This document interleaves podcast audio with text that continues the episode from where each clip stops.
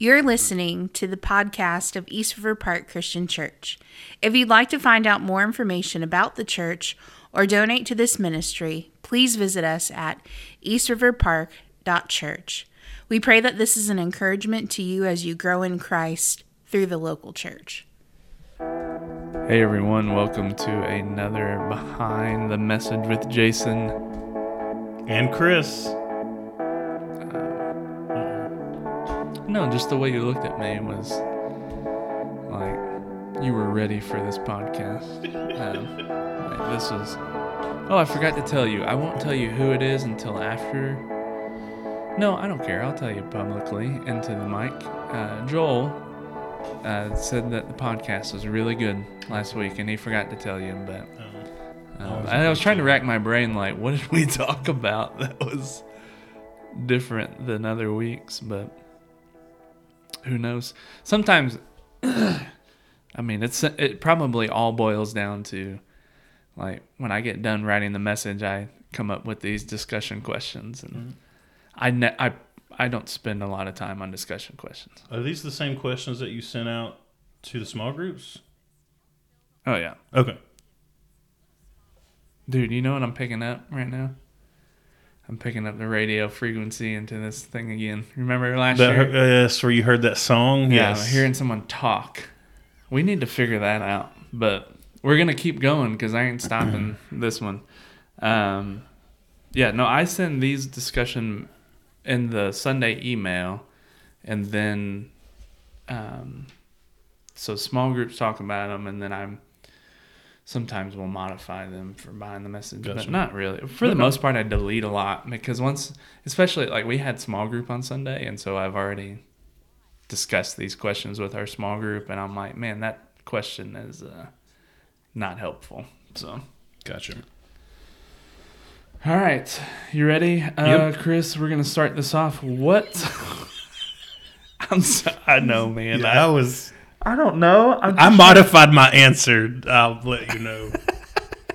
I'm just trying to find fun questions to kick us off. But what's what's your favorite fall activity? Well, I'm, I, I modified it, but I'm going to answer what I originally wrote. And I'm going to I'm going to ask you to list some fall activities. You're gonna ask me to do that? Yeah. What What do you mean by fall activities? Okay. Um, uh, we'll start. We we go in order. You can go, um, go get the apples. You can go, the, um, you know, go pick apples. No. There's one. You could, uh, let's see another one. You could um, pick pumpkins. You could, you could watch scary movies, which again we talked. Not everyone's in that. Which Okay. um, our kids watched um, The Nightmare Before Christmas. I don't know if that's a Haven't seen it. is that a Halloween movie or a Christmas movie. You haven't seen it? Haven't seen it. Oh boy, Never. that was one of Corey's favorites. If that reveals a lot to you about Corey, but um, yeah. What else do I have? Let me see. Well, I can go ahead and answer. Okay, so you're gonna say none of knowing that. my favorite fall activity, I guess, is my favorite activity of overall of any season, and it's staying at home in my warm house during the fall. You're such a. you're I like do. a- I guess I don't know if this is an activity, but like Connor's, this is band competition season, so I have been going to a lot of band competitions. Dude, this is driving me crazy. I'm like hearing people talk the whole time. I might take these headphones off. Yeah, there you go. All right. The headphones are off. I guarantee people are going to hear this in the podcast, but Well, I don't somebody care. heard the song, right? Yeah, We heard to- like when you recorded it, Yeah. or when we played the recording. I, I heard it then. Yeah. Well, remember someone told me that um, it had happened to them, or it happened to someone when they were in church. So while they were listening to the sermon, the wireless mic headset was picking up a local radio station and it was playing Oh. it through the speakers. yeah. So just when you think technology is great, it will fail us. So, Chris, you hate the fall. Um, I mean, what's a what? What do you call like a of uh, you know they have the Christmas Grinch, like a fall Grinch. Um, where you just come in and everyone's having a good time and you steal their I'm pumpkin not spice opposed to anyone lattes having fun during this fall season. I just none of the things that you said really were in, on my list of things to do. Do y'all not carve pumpkins? Not since the kids were little. Really? Dude, my kids are gone all the time. Yeah, that's fair. Yeah, we actually we might do it Friday. We haven't carved a pumpkin yet, but um, I really like to like get the pumpkin seeds out and roast them. You ever do that? I'm not a no. I don't like pumpkin You don't- flavored stuff. What? Well, they don't taste like pumpkins. Well, They're they just taste like a pumpkin seed. I don't know. we have we have in the past when they were Okay. younger, we did Yeah, yeah. carve pumpkins. No, I love all of it. Um, well, I think two things that I really like about fall. Okay. any pumpkin or apple smelling candle. I'm very much a stereotypical white girl at Christmas. Um, any of those scented candles, I it could be 1,000 degrees in July. I would love to have like a homemade apple pie candle in the kitchen. I just love it. Um, I think my mom always burned those candles, so maybe there's some sort of weird like childhood trauma thing going on there. Um, I don't think that's trauma. no, it's not trauma, but you know what I mean. Like you would It's just good want. memory. That's what I meant. Let me. The last thing, and these are not called this. Somehow these ended up at our house, but these they're like caramel candy apple cookies, hmm. but they're like Oreos. They look hmm. like the like the white gold, like the golden Oreos, and then Yeah. the inside is this caramel apple hmm. frosting thing. It is. It's so good. It's so good. So if you find those, please buy them. Enjoy your fall So your Yes. favorite fall activities involve smelling candles and eating food. and eating Got cookies. it. Yeah, those uh, two things are up there. Um, yeah, we did when Derek was in in town. Um, oh, was Derek here? That's weird. I didn't see him. yeah, But that's continue. yeah, no kidding. Derek, thanks for coming into town and not seeing anyone around here. He did stay at our house though, so. but they on that Friday, uh, that we went up to the Laurel's pumpkin barn thing, and I think Derek and I both were like, "This, we hate this. Is I mean, we got to get out of here. It's just like." You know, I mean, it's just a barn full of pumpkins, and you're like, well, that's cool, but get your pumpkin. Let's go. Like, I just, yeah, I wasn't feeling it, to be honest. I had a headache. I just was not feeling the pumpkin barn that day. So, all right, let's get started. Um, we're in 1 Samuel chapter 2, verse 12 through 26. Um, this Sunday, I think we will end chapter 2. So, uh, but this Sunday, uh, this past Sunday, the title of the message was Worthless Men. yeah, super encouraging. Um, I promise this Sunday is not going to be any better. Um, but the question was, how were we like worthless men? Um, this is really kind of one of those seeker sensitive crowd pleaser. Yeah. Like, yes. um, So uh, to kick it off, Jason, you have the first question here. What does it mean to be a son of disobedience? Uh, oh, let me read the passage that that references. This is Ephesians 2 1 through 3. You were dead in trespasses and sins in which you once walked, following the course of this world, following the prince of the power of the air, the spirit that is now at work, and the sons of disobedience. Um, so, and there's more. It, actually, it, later it calls us. I'll just continue. Verse 3 it says, Among whom we all once lived in the passions of our flesh carrying out the desires of the body and the mind, and were by nature children of wrath, like the rest of mankind. Um, I think growing up in church, there's just that like a misunderstanding that we're all children of God. Um, and it's just not true. I, we're all made in the image of God. I think that's what people are trying to say. But children of God are people that um, actually believe in the gospel, that have been saved by Christ. Um, And before that, you weren't a child of God. You might have been made in the image of God, but you were a son of disobedience and not a children of a child of God, but a child of wrath. So I didn't just say that to I said it because Ephesians said it. Um, so I brought up that question of worthless men because I think oftentimes when you read the Bible, especially in the Old Testament, you'll like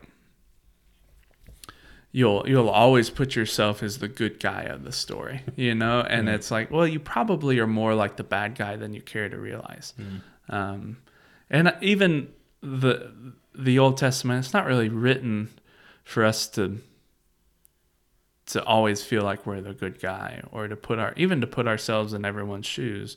It's the story of of God's redemptive plan unfolding, and you can see that in these worthless sons. Um, let's see, what do I have? Worthless sons really means the son of wickedness or the son of Beelo. I really struggled with saying that on Sunday. Mm-hmm. Did I? How did that come across when I said it? No, it's, I I thought it was pronounced differently. What do you think? Like Belial? Belial? See, I look all this stuff up, so maybe mm-hmm. I'm wrong. I don't. I could be wrong too. I don't know. No, Yeah. I didn't. No, Yeah. I thought it was fun. You always, whenever you pronounce things, you always pronounce them differently than I ever have. So I, I'm like, well, maybe I'm wrong. Well, yeah, I've always just say it confidently. No one will That's right. know the difference. But one commentary that I read, uh, I didn't include this in the message, is that the son of disobedience was also really an indictment on Eli. So that they're sons of Eli, and that Eli is also a, a disobedient, Right. Which he is. You'll find that can- out yeah. this this coming Sunday. Um, I would say you find out this Sunday too. Actually, Yeah, that's what I mean. This coming Sunday. Is that what you mean? no, I meant to from what we're going to discuss today. Oh, okay. Um, so back to the question, I think it means that we're. It's not that we're just unbelievers that one day believed. The reality is that we were living for the other team and following Satan.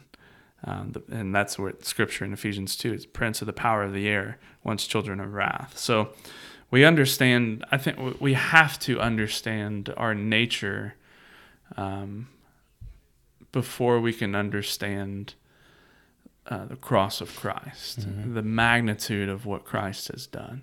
And so that was really the heart of, of that question and that message, or that part of the message here that you're not going to really understand how much you need a great high priest, Jesus, until you realize who you really are. Yep. So, point one. Uh, what was the No, question? Not yet. No, I gotta. All right. How are we like worthless men? Before we get to point one, Chris, why is it important to know that we are all dead in sin? Because that's the story of the gospel. It is. If we are not dead in our sins, then we are in no need of a redeemer. Um, so I this would be an initial step in leading someone to Christ to to make them aware that they are sinner, that we are dead in our sins. We are sinners. We all fall short. Uh, we need that intercessor, which is Christ, to take the penalty of death that we deserve. And I have uh, Romans three twenty three here. For all have sinned and fall short of the glory of God. Um, Romans six twenty three. For the wages of sin is death, but the free gift of God is eternal life in Christ Jesus our Lord. And then Colossians two thirteen. When you were dead in your transgressions and the uncircumcision of your flesh, he made you alive together with him, having forgiven us all our transgressions. That's good. That's good. So that's really step one of you becoming a Calvinist, right? What are you doing? I know. Someone at church told me the other day. I thought it was really funny. Um, they just said it so seriously. They said it's fine that Arminians believe that um, because when they go to heaven, God will tell them that they are wrong. oh, it had me dying. Um, but again, uh, if you don't know what we're talking about, just ignore that. If you do know what we're talking about, uh, both sides will be in the kingdom. You heard it here. Uh, if you want to know where I lean, just come. I guess listen to me preach, but more than anything, just ask me. point one. Now we're at point one. Uh, we did not know God. So how are we like worthless men? Well, we did not know God. So, what is the difference between knowing about God and knowing God? I gave a Martyn Lloyd-Jones quote Sunday. I'm going to give a J.I. Packer quote today. You ever read any J.I. Packer or listened to him? Well, he's, I mean, he's dead, but his old stuff, I mean, it's just so good. So good. Um, so he put, What were we made for? For? To know God. What aim should we have in life? To know God. What is the eternal life that Jesus gives? To know God. What is the best thing in life? To know God. What in humans gives God most pleasure? Knowledge of Himself. And so, um, when I think about that question, and I'm sure there's a lot more to it than just this, but like I don't grow in knowledge of my wife um, because that's what I think I'm supposed to do. Uh, I grow in knowledge of my life, my wife, because I, I love her, and that love drives me to know more about her. And so I really think certainly love is the key component um, of and root of how we know if we actually know God. Uh, someone mentioned up in our small group, uh, which I should have referenced on Sunday, but just like that, even the demons know Mm, yeah. God, um, but that doesn't mean that they worship Him as Lord. So I have more to say on that, but I want to hear what you have to say on this question. How can we be sure that we really know God? Before I answer that, I just looked at this J.I. J.I. Packer. Yeah, Uh, you know who he was influenced by? John Calvin. John Calvin. Yes. Anyway, all right. So, how can we be sure that we really know God? Uh, first, we, as I mentioned before, we have to acknowledge that we are sinners and turning from our sin and giving our lives to Christ and following Him. Um, diving into God's Word, uh, where God reveals Himself to us. Uh, and not I mean, you're not just doing this once or twice, but this has got to be a daily a daily thing where you're diving into the Word. You're um, and after that, I would say prayer, definitely, um, and making sure that you're meeting with other believers that you're um, attending to Yeah. get that uh, fellowship with other believers. I mean, certainly, I think it's rooted in when Jesus said, like, if you know, if you say you know me, if you say you love me, then you'll obey what I, I tell you to do. And that's a incredibly rough Jason paraphrased uh, of that verse, but those verses. But I think that's rooted in all that you said. Like, you can't just you can't just say you know God and then not love Him, and you can't say you love God without doing what he tells you to do. Um, however, I think the sticky point in all of that is when, you know, I reference this on Sunday with Matthew 7, when Jesus says, I, I never knew you, even though you prophesied and you did all these things. So I think it's a matter of, you know, what's your obedience rooted in? Is it rooted in self righteousness? Is it rooted in show? Is it rooted um, in insecurity, being a people pleaser, or is your your obedience to Christ because you love Him? And if you love Him, you know Him. It's kind of all circular. If you know Him, you love Him. Yeah. Um, and I think so. At the end of the day, it really comes down to what's your heart motivation, which Yeah. um, is between you and the Lord. It's, I mean, you look at other people in the church, and you're like, I'm not, I can't judge everyone's motivation, but, um, you know, I can know that if people are not being obedient, well, that's clear that they obviously don't know the Lord or love the Lord. And if they are being obedient, well, I don't, I'm not entirely sure what motivations they're doing that uh, in their heart. Are they doing that because they really love the Lord? Are they doing that because they want people to like them? Um, so all that's tough, but I think that's why that Matthew seven terrifies us all. Uh, two, we treated God with contempt. Um, so, how are we like worthless men? We treated God with contempt. So we're reading Leviticus 3 3 through 5. How are the sons disgracing the peace offering? People can look that up on the own, their own, but it's just a um, the verse that walks through the what the peace offering is. So, uh, how they how are they disgracing that? I would say for me, primary primarily they're disgracing uh, was the taking of the fat that was meant to be burned for the Lord. It'll also come up this Sunday when Eli is confronted with that. So the Lord is providing food for the priest. Uh, I don't know how clear I made that on Sunday. Um, and the priest needed to not just offer sacrifice, but I would say the people were tithing the fat in a sense. Uh, like the Lord gets the first and the best. And you see that pattern throughout the Old Testament. Uh, but what we see here is two sons, Eli's sons, that ignore God's word and then they attempt to rob God.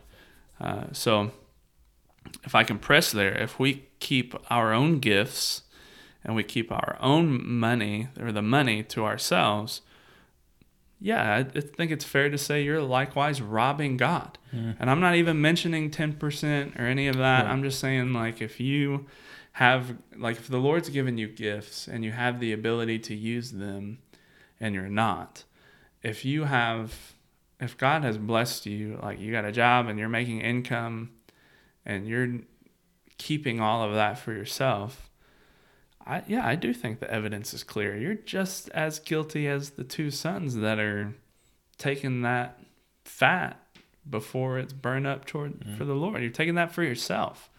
So, I think that's really the disgrace of the peace offering in many ways. Um, among you know yeah. the fact that they were threatening the worshipers.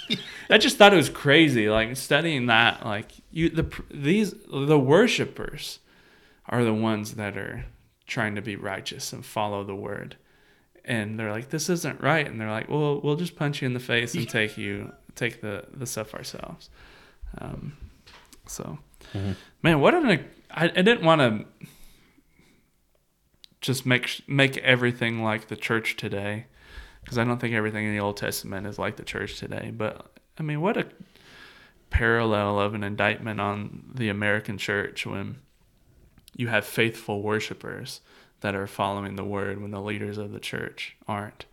Mm. Uh, mm-hmm. and I'm not saying that about Eastern River Park. I think we're maybe I'm a little biased because I'm a leader here.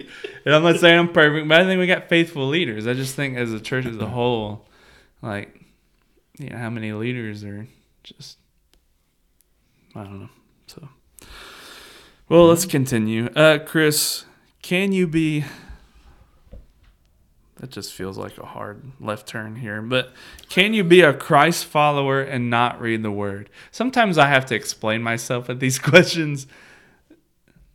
The contempt thing was that you, you're despising the word, you're ignoring the word. So that's that's not how question. I answered it. Okay, well, you, but that's fine. All right, you go. But I, I said yes, you can, but let me explain because I mean, like you have the apostles who followed Jesus, they didn't have a Bible. Yep. They but they were with Christ. I mean, they were following. Uh, I mean, but even up to a certain point in history, Bibles weren't readily available for people, and I would I would still argue that there was Christians people around that time. Yeah. But but then on the flip side, I answered it as today. Fast forward to today. Yeah. Uh, I think it would be difficult to follow Christ without being in being in the Word. Yeah. Um, and I would encourage everyone to read read the word to, to to more than read it, to know it, to memorize it, to pray over it. Uh, all this is going to do is equip you. Uh, a, you're going to get closer to God. You're going to know Him. You're going to know His will. You're going to know His character. You, if you, you memorize it, when you encounter false teachers, things of this nature that seem to pop up every day now, you're going to be able to. Uh, to avoid that, to avoid following them, and right. and have have your um, uh, I can't, my words just went through me, um, escaped me. To have your grounding, to know where you stand on on these issues.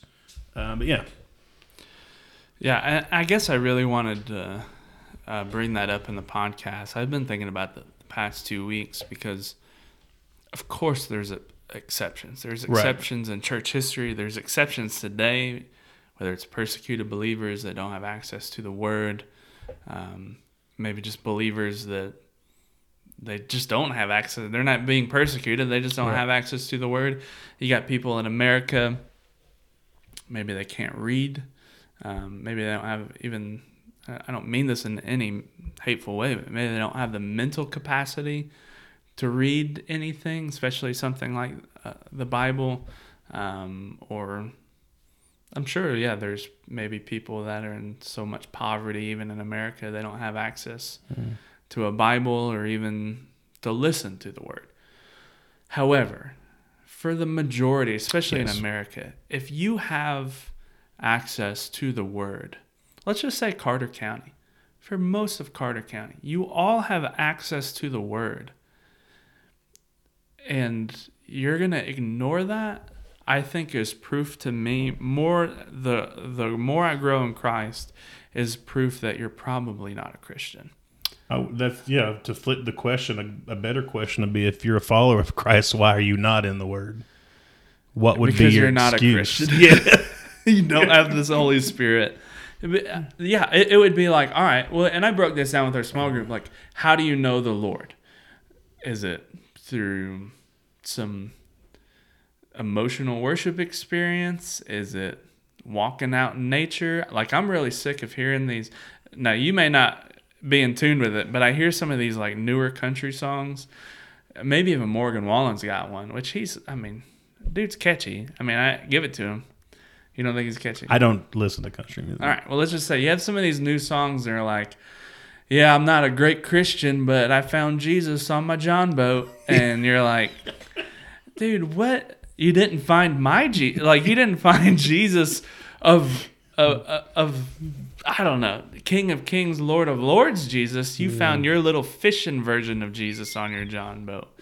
The Jesus that we worship is the Jesus of the Bible. And that that commands a lot. It, not just it doesn't command a lot of you.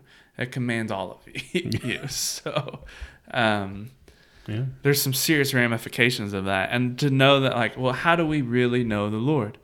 Well, through His written Word, and if you all have access to that, and you're saying, I don't read it, well, then you're you're just proving logically for me, you don't care to know the Lord. And if you don't care to know the Lord, you're not a Christian. Like Yeah. it is what it is. Uh, and I'm not saying I'm not putting a time frame on that to say you got to read the Bible every year, or you got to read so much every day, or you got to do I don't know, you know, devotionals. But I just I don't know. I guess the more I grow in ministry in my own personal life, I'm just if you have no desire, I, I think you really need to question yourself. Like if you mm-hmm. haven't read the word in the past year, let me put it like that. Yeah. If you're a Christian and say, I don't I, I haven't really read much of the Bible in the past year, I would really you should really stop and say, You may not be a Christian, man. Mm-hmm. Like if that desire isn't there, good chance you're not a Christian. And you need to just find something else to do or repent and give your life to the Lord. So I don't know. What do you think? I had a question, but I don't know if I want to. I'm not going to Go for it. Okay, what if they weren't in the Word, but they were actually out doing things for Christ? Isn't that exactly what Matthew 7 is about? Like, Is it? I mean, Matthew, I mean, they're out prophesying. They're out Okay, heal. yeah. They're doing these miraculous things in the name of Jesus, and they don't know Jesus. Uh, So I think I would. I think that's still an indictment Okay. that you don't even know the word. Um, and I would press and say, you're out doing things for Jesus. How do you even know what Jesus wants when you're not even in the word? Like, how do you know? so that's that okay, that's that's that's, kind of That's where I'm at with that. Of course, I there's a, a if people would be like, well, what about this and what about this and what about this? Mm. I get it. I'm sure there's many examples like that. I just I I wasn't justifying. It was just a question that popped in my head. Sorry. Yeah.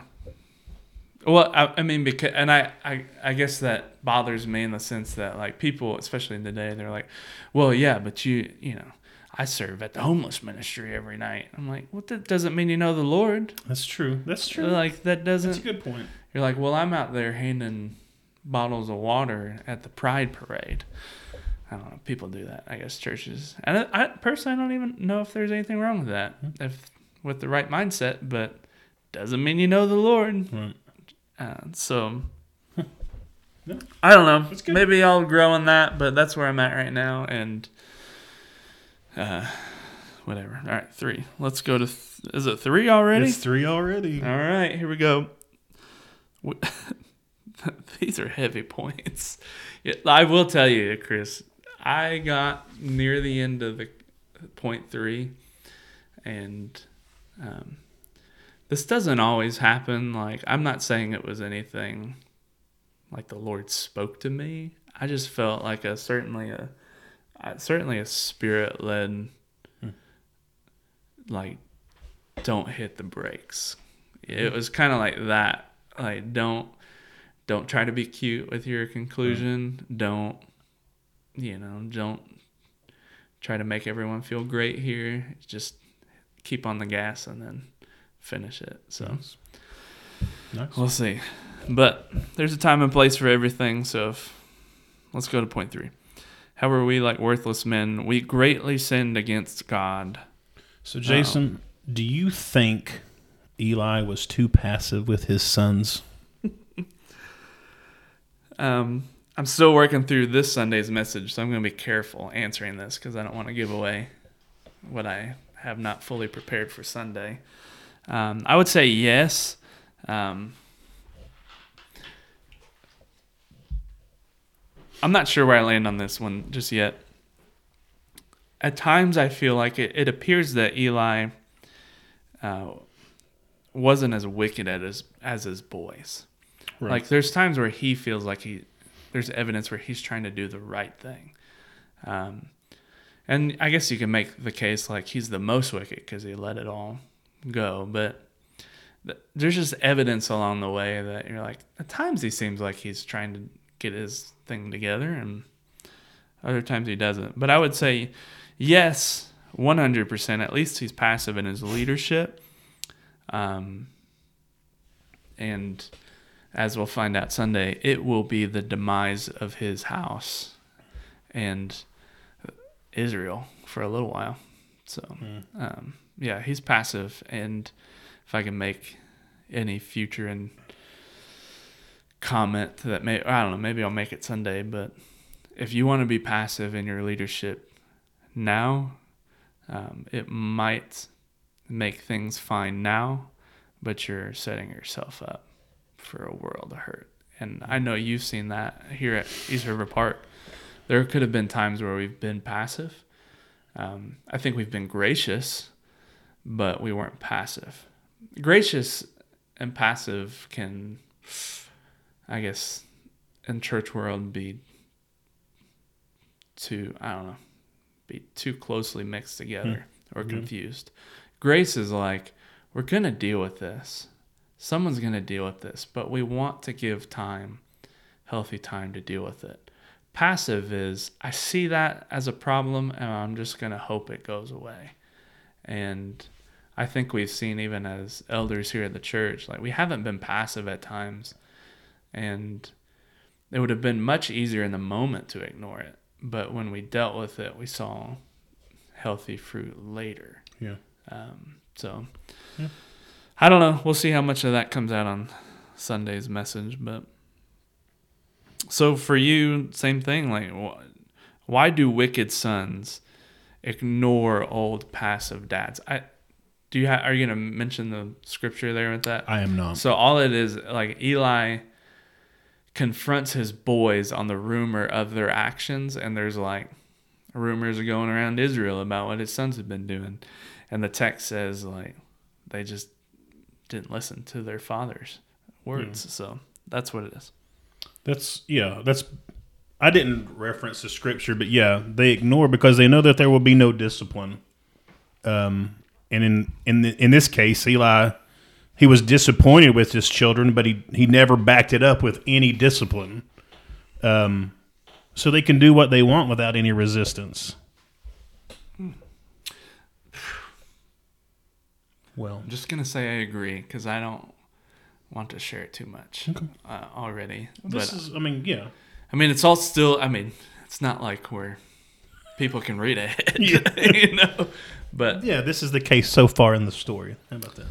yeah, I, I, I guess it, and I, I just wanted it to be clear. I, maybe I didn't speak about it enough on Sunday because I didn't want to rabbit trail too much. But dads with their kids now, now you can have some abusive, emotionally, physically crazy dads that try think they're not being passive, but really just just acting like psychos in their family, and they should probably go to like anger counseling or something. But for the most part, what I've seen, especially in church world, like dads tend to be far too passive in raising their families, um, and they think whether it's laziness. I think a lot of times dads feel they don't feel equipped to do it, or um, they just don't want like you know what? I, I think a lot of it is laziness to be honest. I mean the times that where i've lacked discipline with my own children it's because you know that when you do it it's going to ruin a lot. It's going to ruin your night. You're going to have i mean it's just going to it's not be it's not going to be fun. And but the hard work of parenting is not to be passive. So if you let your kids like do whatever they want don't be surprised when you hate your kids when they get older. Like um and uh, let me just rabbit trail because it's the podcast but It is my parents parents have parents have a little window. Parenting changes uh, Yeah. as as you know you've seen you've been through almost all the stages at this point other than very grown up kids out of the house but you're getting close Yeah. um, parenting stages change. I've seen I've seen this so far in my own parenting. I've seen it in student ministry. I've seen it read it in books. All of that. You have a parents have a very small window where they need to be very black and white with their kid and lay down the law, keep things accountable, and there's no discussion on things. It's like this is what we do, this is who we are, mm-hmm. and if you want to cross that line, here's what's going to happen every single time. And if you are passive in that stage, the next stage is going to be so much more difficult. So what happens is like parents when kids hit preteen teenager, you can't be that kind of parent anymore. You mm-hmm. become a mentor. And I've seen parents that want to go back and be like they want to be the the like 3-year-old to 10-year-old stage with their The good old days. 13 to 18 or 19 20 year old and it doesn't, work. now i that doesn't mean you don't have clear boundaries you know this is what we're about. You don't cross this line. You know all of that still exists but you're you just have a very small window with your little kids to not be such a passive parent father mother. And then that will bleed over when they get older because then when you mentor them uh, you've already set that precedent of who we are what we stand for. And um, again i would urge parents of teenagers and others don't be passive either but you're going to have to let your kid um, fail at times and i think what we've seen in this story specifically um, Eli's sons are not out in a faraway country ruining their life. They're in the house. Yeah. So that's the problem. And that's where I think I'll leave it for this Sunday because their house is mentioned like a thousand times coming up. Not really, but they're in the house. So you let your kids do whatever they want in the house, uh, then you're going to pay for it as a father or a mother. So, anyways, everyone's like, we know Jason's kids. They're a train wreck. Well, I guess I just try to say like, don't being a passive mom, being a, an a, a good father and mother it doesn't mean that your kids are not going to act like Right. insane individuals at times. It just means that when it does happen, you do something about it. Yeah. And being passive is you just let that happen. So if my kid's wiling out at a restaurant, I don't be like, well, he's, you know, he's just trying to figure out life. You know, we let, you know, we just give him your phone. Give him, hey, give him a phone. Let him turn on Netflix. Maybe he'll calm down. Like if my kid wants to while out at a restaurant, he's either gonna figure it out in there, or I'm pulling him out of the restaurant. And it would be much because it's gonna ruin my meal. It's, but I'm not gonna let them Right. do that. And a Right. passive parent lets them do that. I'm with you, brother. Oh boy, we- we should just do a parenting podcast. Where are we at? We are at the last question of point right. three. Do we take? Do we? Do you think we take our sin serious enough? No. Me neither. No, I don't. Got anything else to say on that one? I, this is the one I said that I didn't really answer. I, I, I don't know what more you can say. I mean, Well, you know, I've always got more to say. yeah, I know, but I mean, it's no. Do we walk around and act like we have the death penalty because of our sin? No, no, we don't. yep. Um, so no, I don't know. I didn't. I didn't go too far off on that one. Sorry. No, I, I, I blamed the church as a whole for this mindset. Um, I think a lot of us, if you grew up in church, um, if you didn't, maybe it's just your church now, but we either grew up in a legalistic religious system and sin, uh, just thinking about sin, the way it was talked about, it caused uh, us to fear everything, and I would say to eventually hate ourselves. When you grow up in a in a very legalistic religious system, uh, you don't just hate your sin. I think you you're like I I don't like me, and that's a very unhealthy place to be. This whole message is, was not designed for everyone to like hate themselves. It's to see themselves for who they really are because that's where I mean the most healthy people in your life will always be the most self-aware people, um, and so it's not that you should hate yourself, but I think some of the, some of those religious systems we grew up in breeds that. Yeah. Likewise, we might have either grown up in a seeker sensitive religious system where it caused us to never consider sin or God's holiness. Like the only thing that was taught at church is just psychological warfare, but not spiritual warfare. So, um, I think I did mention in, in our small group. I think repentance is probably the greatest mark of someone serious about their sin. It's true repentance. It doesn't mean that they're not going to do it again. It doesn't mean that um, you know they don't repent. I mean, people would be like, "Well, how do they know if your repentance is genuine if they're going to do it again?" I'm like, "They're not because when you repent, you're probably going to do it again too." like it's it's just genuine repentance before the Lord of your own sin. And I think we we tend to despise everyone else's sin. And Yeah. we really want to re- we want to like repent of other people's sin.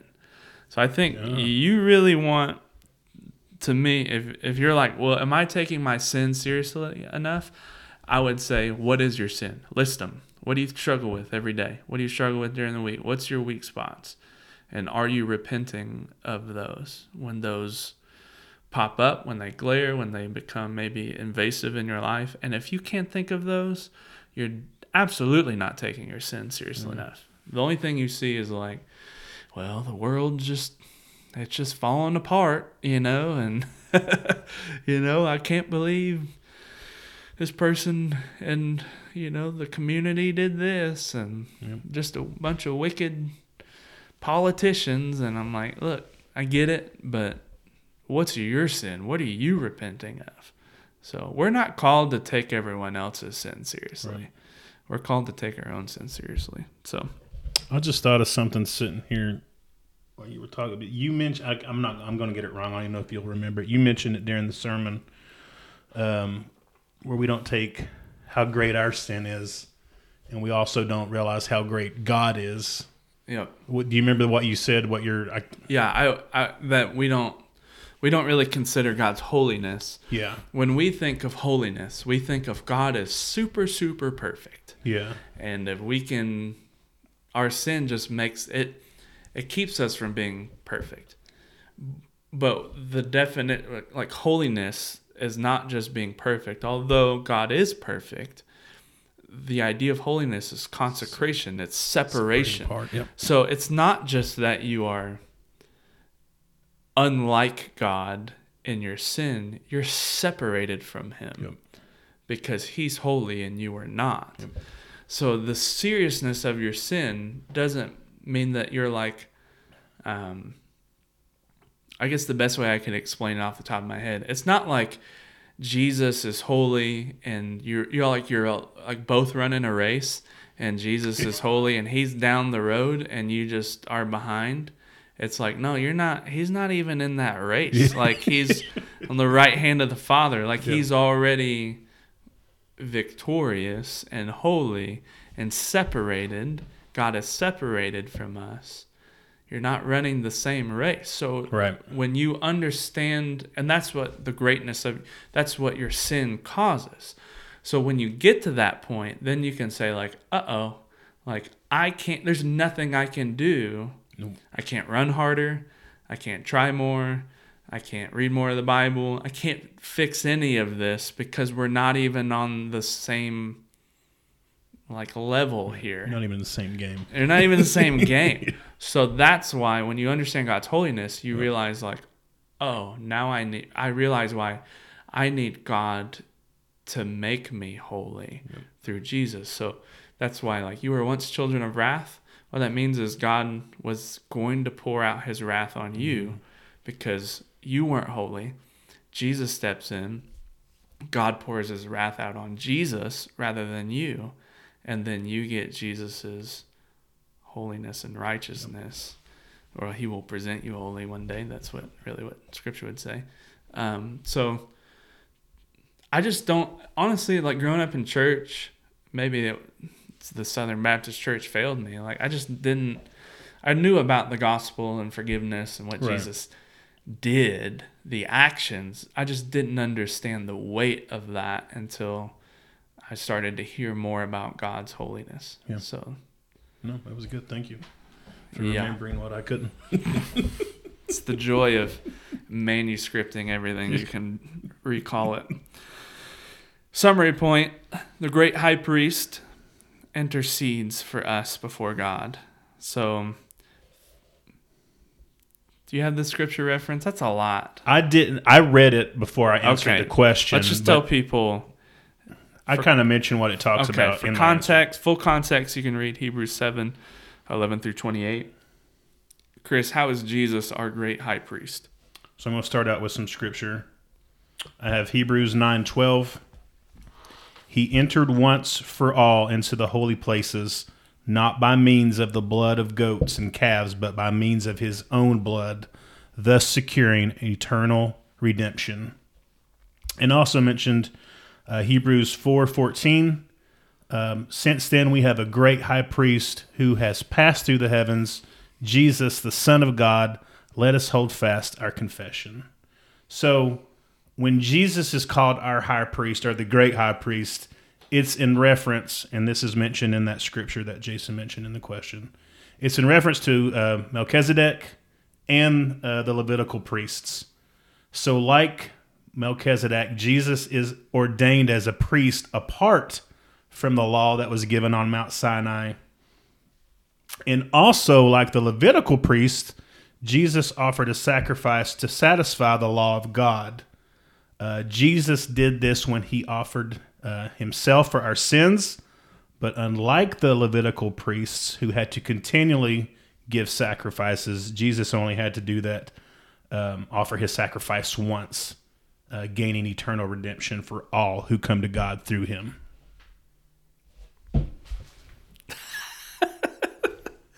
It was great.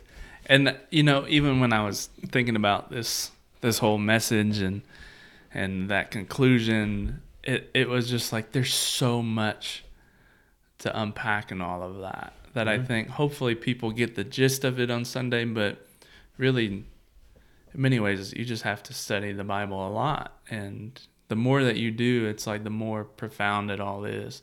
Especially when you consider like King Mel that or that Melchizedek, Melchizedek, was before. the Melchizedek probably was God in the flesh, Hmm. Um, second person of the Trinity in the Old Testament, which is also why.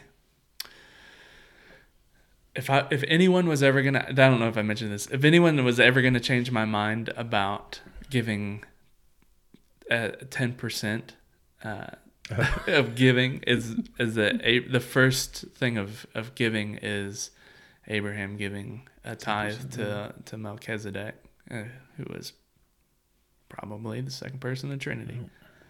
Um, I used to say in our last church, he'll never listen to this, but Bob, uh, the pastor in our last church, I used to be like, "Oh, it's Jesus in the Old Testament," and he's like, "It's not Jesus. Jesus wasn't born yet." Yeah.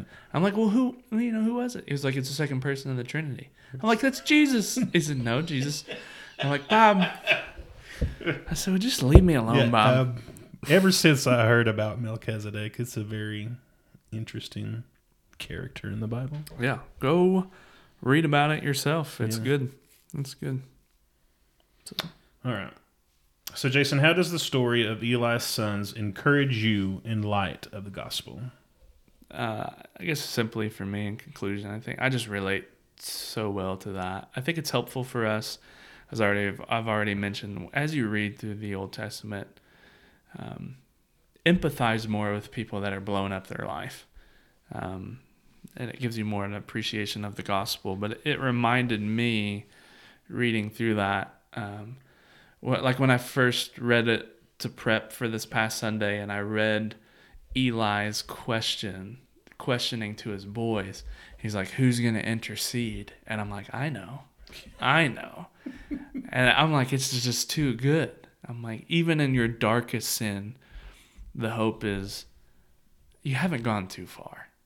Um, like Christ can intercede before you, and not only that, he he finishes the job. So he presents you holy and blameless before uh, the Lord. So it's encouraging me, and hopefully, I I think hopefully that kind of hit at the end of the message that yeah, as as much as we might relate to the worthless sons of Eli, um, there is real hope for all of us. Um, so, all right. Uh, let's do the last question. That's the end. Here's our last question. I am curious here. We've kind of answered similar questions on media and different things, but Yeah. here's a question. Um, Did you come up with this question? Because you didn't respond to a text I sent you the other day, and then I saw this Oh, I will. question. I definitely want. Well, let me tell you. All right, Okay. so me and Chris and Corey last year, right? yeah. We went to Knoxville to see Nate Bargatze um, play, or not play, but do a stand up. And he's a stand up uh, comedian. Mhm. I obnoxiously uh, recommend him to everyone I meet. Nate Bargatze, he's great. He works clean. Um, There's very little.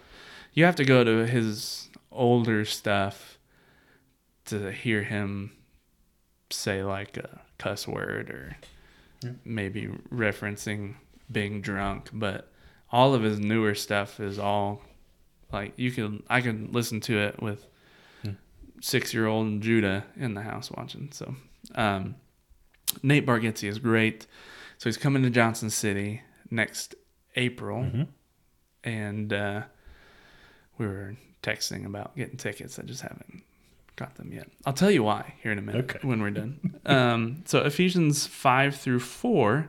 I was just thinking about Nate Bargatze, and I was like, well, what about just stand up comedians as a whole? So Ephesians five four says. Let there be no filthiness, nor foolish talk, nor crude joking, which are out of place, but instead let there be thanksgiving. So, in light of that verse, can Christians enjoy stand up comedy that so often crosses that line? That's a tough one. Yes, but this has to be done as all things, and I'm pretty sure we've mentioned this before in other media things, you've got to view this through the filter of Scripture. So I think that would greatly narrow down the list of comedians that you would watch or follow. Um, I think there are a number of Christian comedians and clean comedic films that we can enjoy. Um, I don't. We don't. Yeah. Uh, it's okay for Christians Like to fire, laugh and fireproof. War Room. God's No. not dead. Eight. No, I think it's okay, but uh, it would. You're not going to be watching the old Chris Rock routine. So you would say, for the most part, it's not healthy for Christians to watch Chris Rock stand up. Probably, probably not. Yep. It's curious. Uh, this is a tough one for me. I, I It mean. I, I- I love comedy. I love stand up comedy. Um, I know um, Jerry Seinfeld had mentioned like his the two people he respects the most are comedians and preachers um, because they have to get up every week and do their thing. Now, for Yeah. him, he just thinks we're you know putting on a show every week. But I get it. There's still like a a a preparedness that you need to have Yeah. when you get up in front of people. Um, so in that sense, I, I get it, but I, I guess I'll t- I'll say twofold. Um, for the most part, I really just like stand up comedy that works clean um, because I not because I'm like offended. I'm not offended when people are like say a terrible joke and I'm like, oh, I can't believe they'd say that. Like, why would they say that? I'm like, because they don't love Jesus. Yeah. Like, they don't have the indwelling of the Holy Spirit. Like, are you kidding me? Like, I can tell you exactly why they're Right. saying insane stuff into a mic to get people to laugh. Like, so don't get offended for one. Um, but so I don't really get offended by that. I, I really like more clean comedy. Um, and it doesn't even have to be Christian comedy. I like more clean comedy because it forces a comedian to be more creative. And I said that for a long time until I heard Nate Bargatze talk about it. And he had mentioned that he doesn't cuss because, well, one, he just doesn't, but it does force him to think and be more creative in his word choices Yeah. Than just say the F word or what whatnot. Um, so I do think it, it does cause and force you to uh, to produce better comedy. I will say if there's things that like maybe other people are like that's inappropriate. Um, sometimes I'll listen to certain stand up not because I like the crudeness that maybe mentioned in Ephesians four. I don't even think that's what's funny. It's the the way that they would deliver something that their comedic timing the way Yeah. that pres- the way they tell a story it's not that i don't like enjoy the entertainment of crude joking so I, but again i would say I like even i would have to be careful i mean there's been truth be told like there's been plenty of like netflix always puts out stand up Yeah. s- stuff and there's been times where I've watched stuff and maybe I shouldn't have and I'm like I don't know how I feel about that. And there's been other times where I've watched it and I'm like ah, this is just too this it's just too crude. Like this isn't Yeah. help healthy for me to sit here and watch this. And I've turned it off. So um, I think it's just being careful with that but uh, there is good comedy out there. Yeah. um, so please uh, Nate Bargatze, if you're listening to this, no, but seriously, if VIP if someone does want clean, con- if they if that's their thing, he's he's from Tennessee. Yep. It's clean. He works clean. It's good stuff. boy. Um, it it's just it's funny. So let's pray. We're done. All right. All right, I'll pray. God, thank you so much for today. Thank you for Chris and his willingness to um, be here on Wednesday and record. And we're thankful for your word that is so faithful and consistent when our lives uh, lack that so often. And so I pray that that we would be encouraged by the story of, of Eli and his sons, encouraged that um, there is someone that can intercede for us before you. Uh, God, that, that Christ has become our great high priest. And so, God, help us to hold on to that truth and be encouraged by that truth and Uh, we pray these things in your son's name. Amen. Amen. All right, everyone, read your Bibles.